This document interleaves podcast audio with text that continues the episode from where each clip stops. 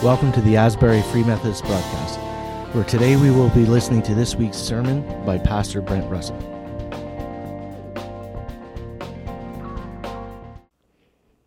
If you have your Bible, smartphones, or tablets, and you want to follow along in the passage we'll be looking at today, I would invite you to take them and turn to Ephesians chapter 1, verses 15 to 23, the passage that was read.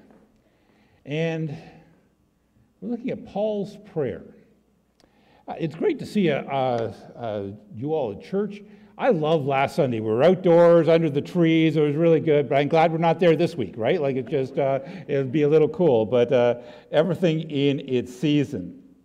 Now, while you won't find this Sunday on any ecclesiastical calendar, I always think of this Sunday, the Sunday after Labor Day, as the beginning of the church year. You know, family nights started, teenagers started, small groups are, are restarting kids are back in school.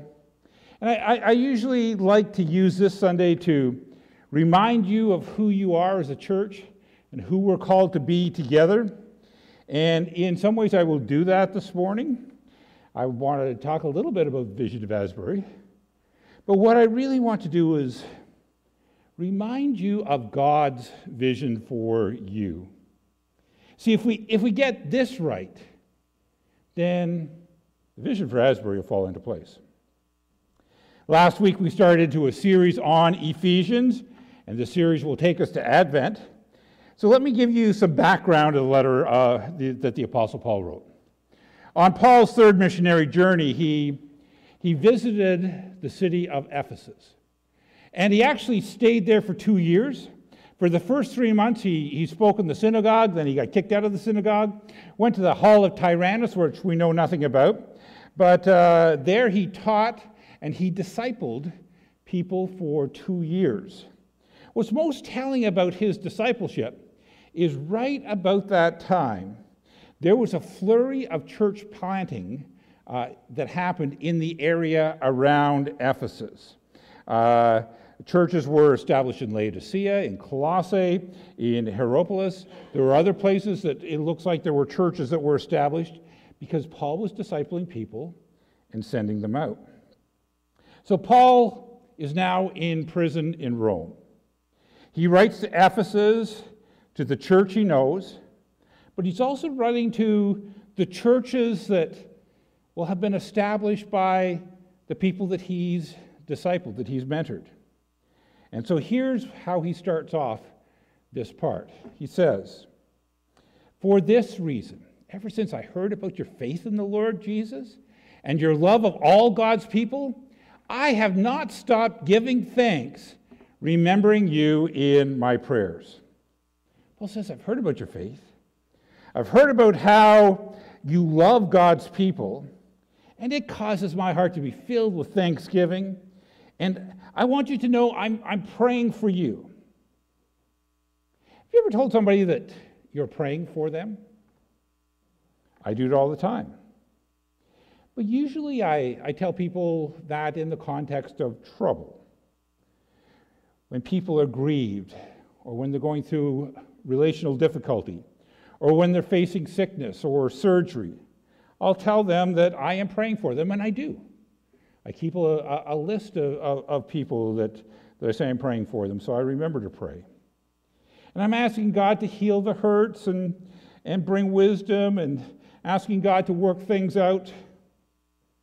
But Paul's prayer for the church, the churches, goes deeper than that.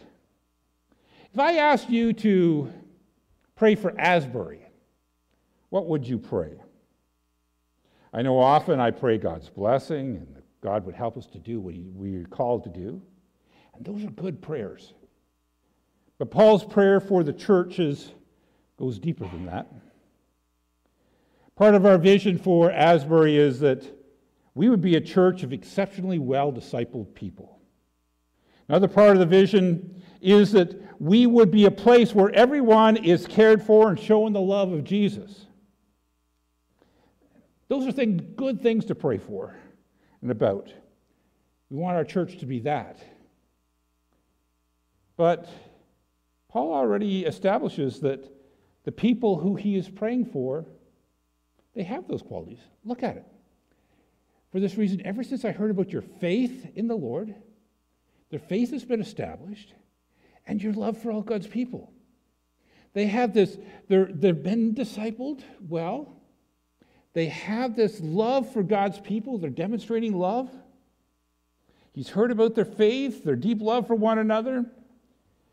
So, what do you pray for a church like that? I see a lot of people around here. You're established in the faith. You've come to know Jesus and you've been walking with Jesus and you've had the sense that Jesus is walking with you. And that is awesome.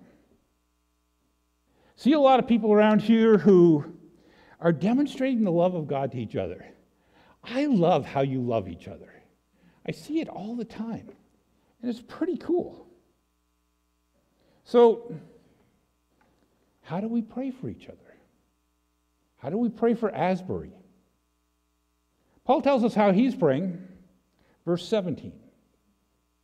I keep asking that the God and Father of our Lord Jesus Christ, the glorious Father, may give you a spirit of wisdom and revelation so that you may know him better.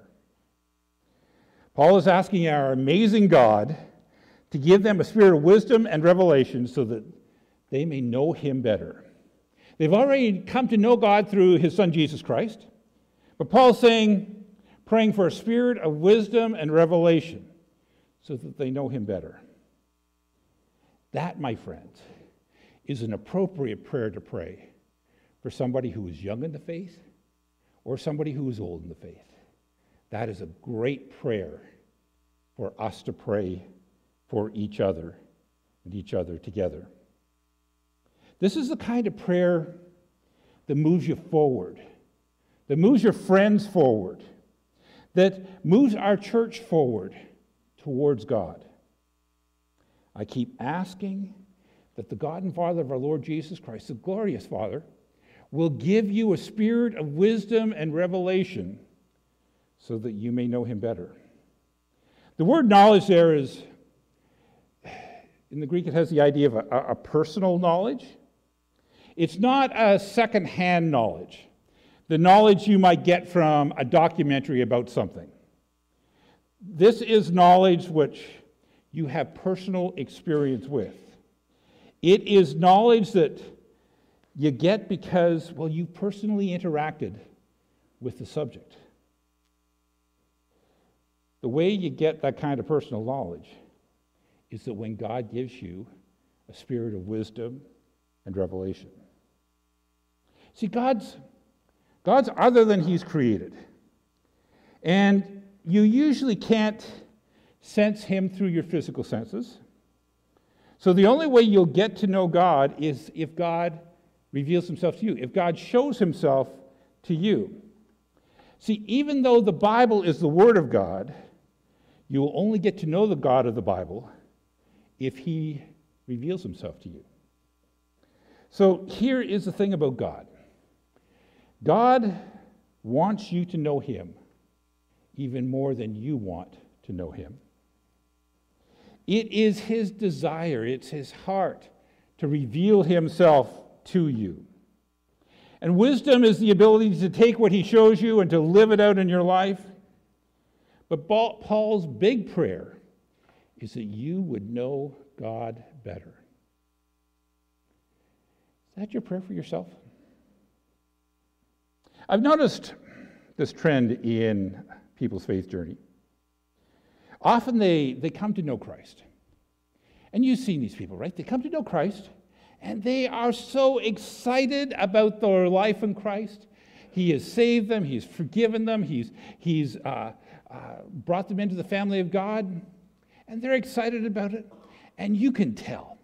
They, they go to every church meeting, every small group that they can see. They're listening to podcasts. They're just hunger for the Word of God. They're in the Bible and they're studying and they're studying and they're studying. And it's a wonderful thing. And then after a year or two or three, you start to think, oh, I've heard this before. I've heard and I've read that before. And it's not like I don't have stuff to learn, because I know I do, but I, you know, most of the stuff I've got to dig harder to find something new anymore. And you start to see that passion to know God die down a little. Um, they're a little more mature, a little less excitable. That's something we all go through in our spiritual journey, but some people, well, they'll, they'll try to regain the excitement, and, and so they've got to get into a different area. So some people look at apologetics, you know, proofs for God and, and proofs for, for our faith. Other people get into prophecy and look what's going to happen, look what's going to come. Uh, and there's nothing wrong with that. That may be a, a, a necessary part of the spiritual journey. But there's a deeper knowledge of God that comes on the other, other side of these things. Uh, many people's walk stall out before they get to that part of the journey. They do the Christian things.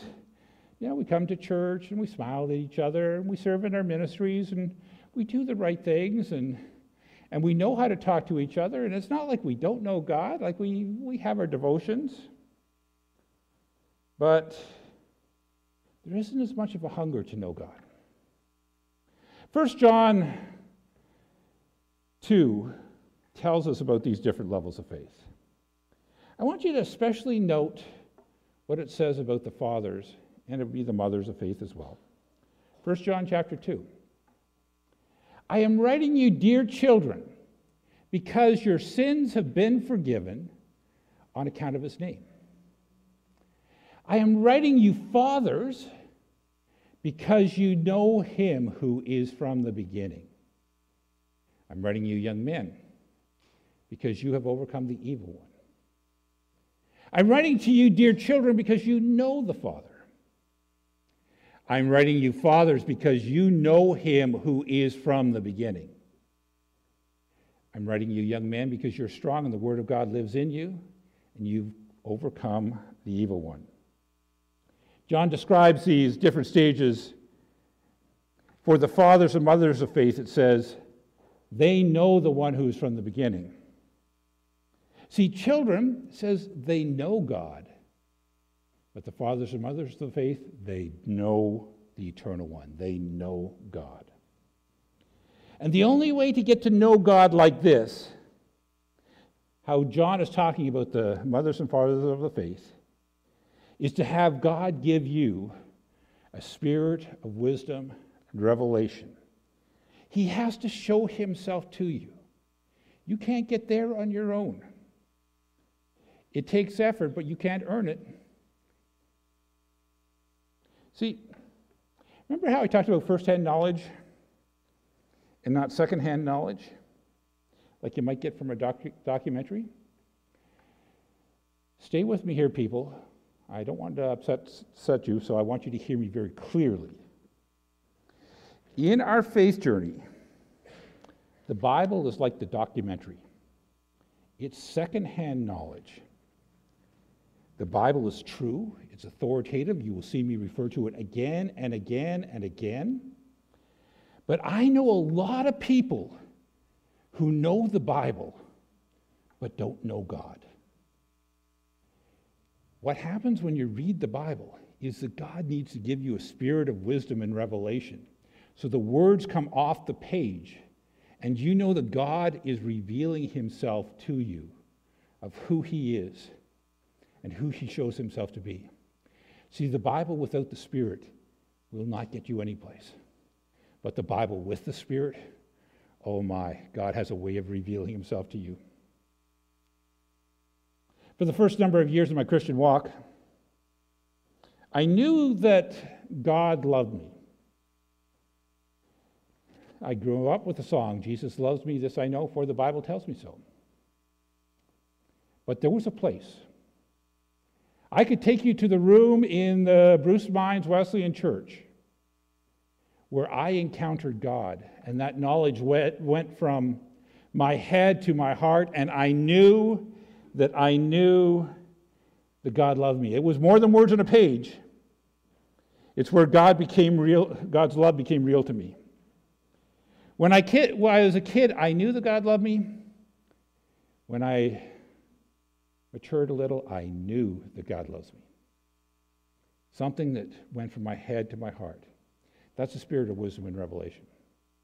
When I grew up, I, I knew about grace. I knew that we were saved by, by, uh, by faith, or by grace through faith. And, um, you know, I could quote you the definitions of grace. It's God's unmerited favor. Oh, I knew about grace. I'd studied the Bible on grace. I'd even led Bible studies on grace.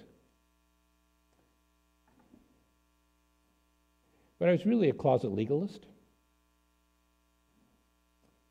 And then I encountered God's Spirit. And I saw my own heart because God gave me a spirit of wisdom to see who I was. Uh, I thought I knew God's grace, but now I know God's grace.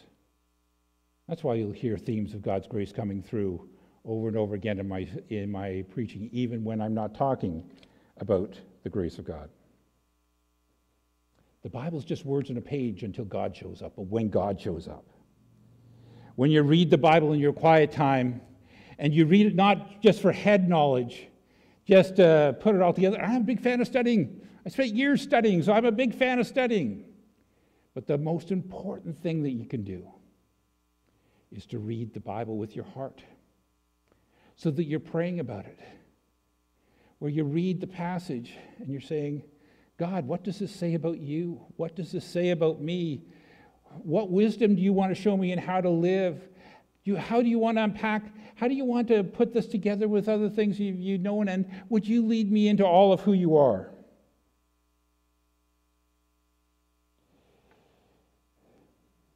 I know many of you put your faith in Jesus.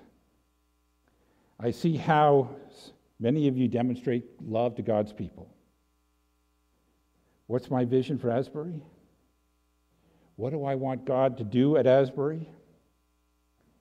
I keep asking that the God of our Lord Jesus Christ, the glorious Father, will give you the spirit of wisdom and revelation so that you may know him better. So that you may know him better. I'm praying that this year you'll know him better.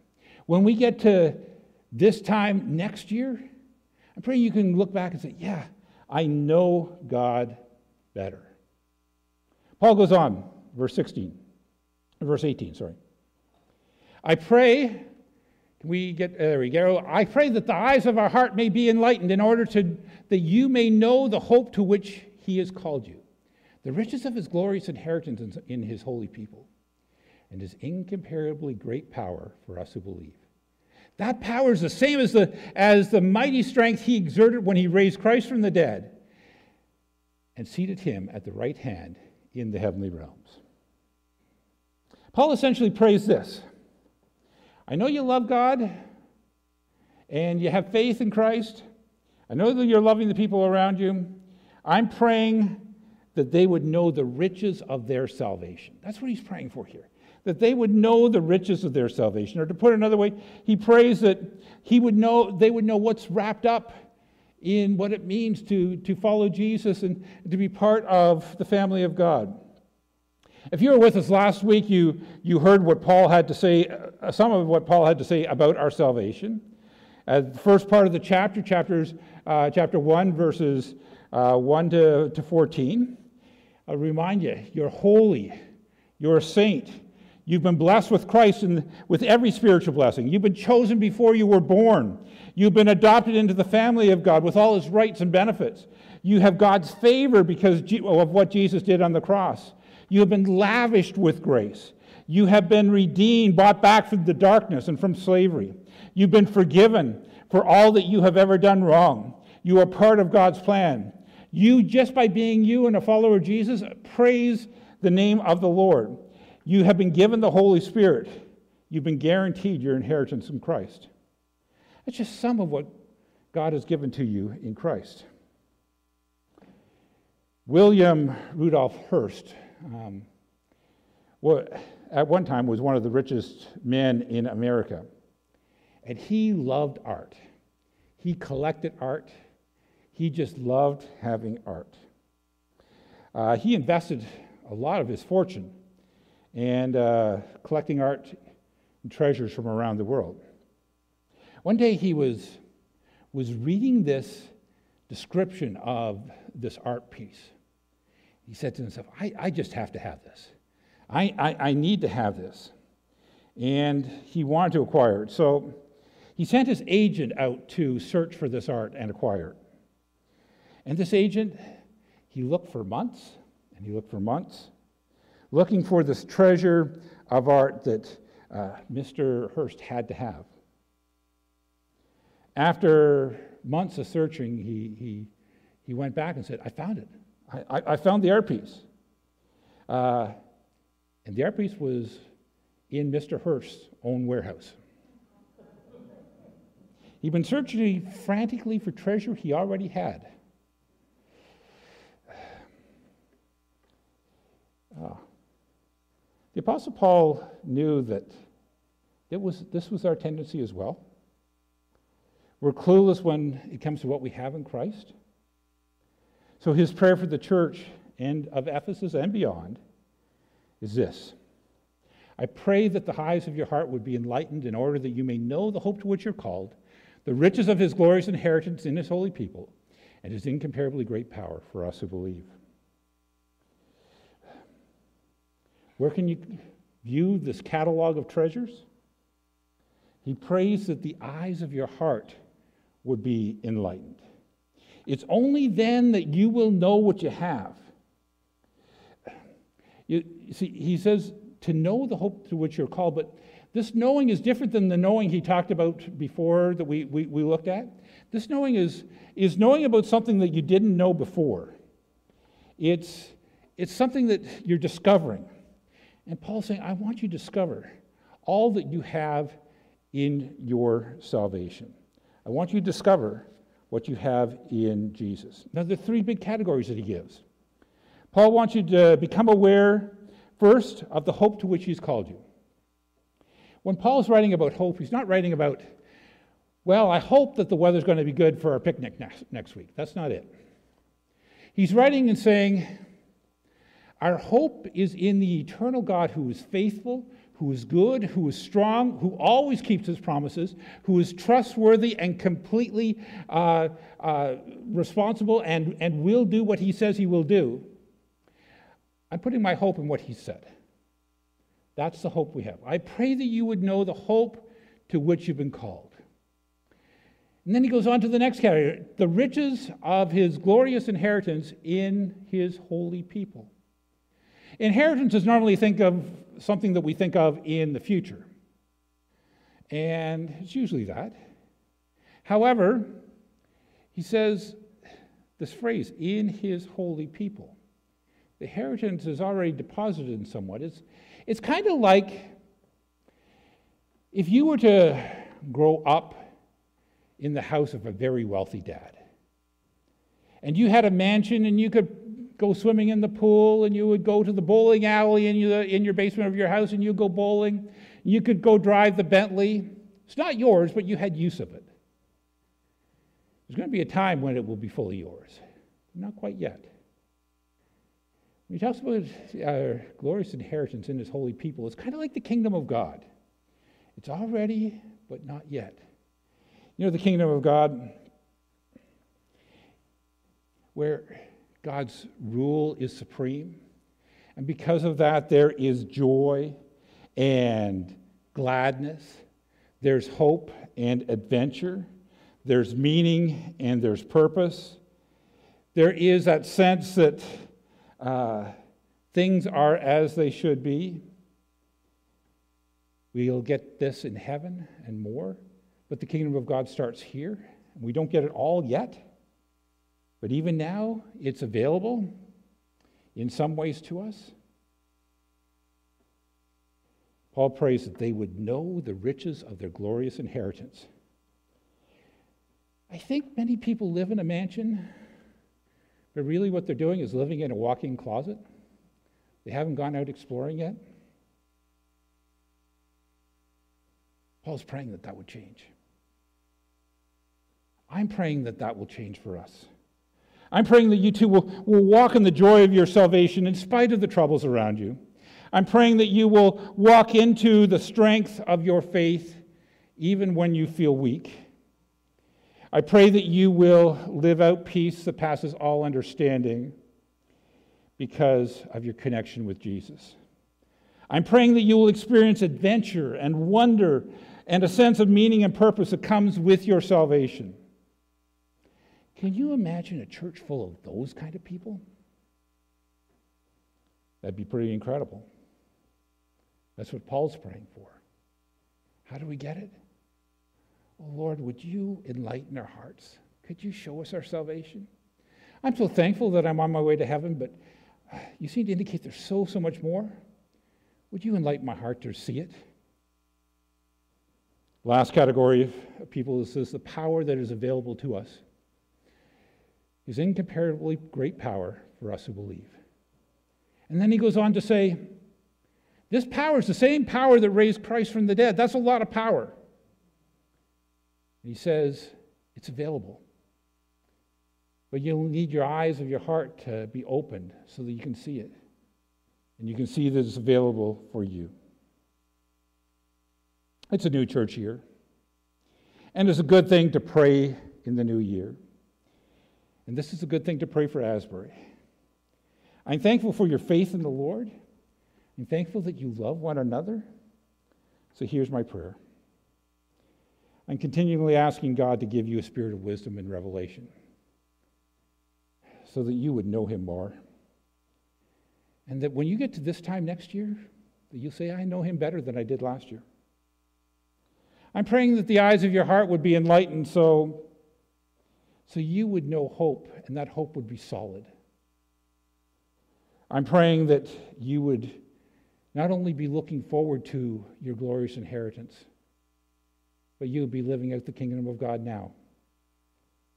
I'm praying that you would see the power of God that is at work at your behalf, and you would see it clearly and rely on it. When God answers this prayer, your spiritual life, my spiritual life, our church, will be an amazing thing. Why?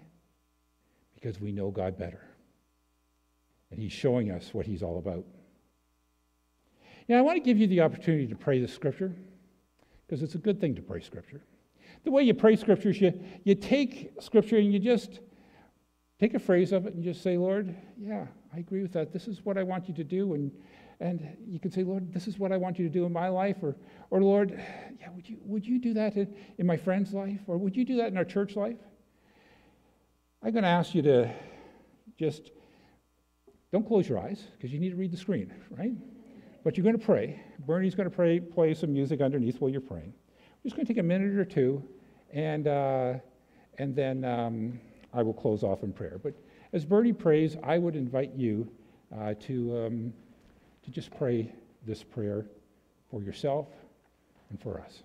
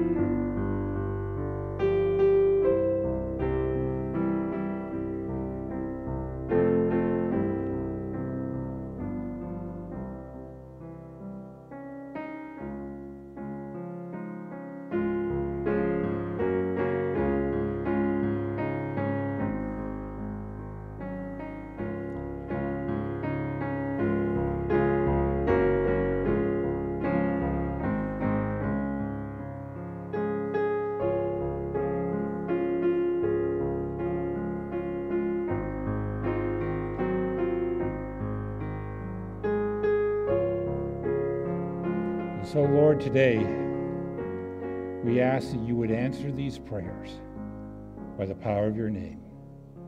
Amen. Thanks for joining us this week on Asbury Free Methodist Broadcast. Make sure to visit our website at asburyfmperth.com where you can subscribe and never miss a show. If you'd like this broadcast, you might want to check out our Facebook page, Asbury Free Methodist Church. Until next week, take care and God bless.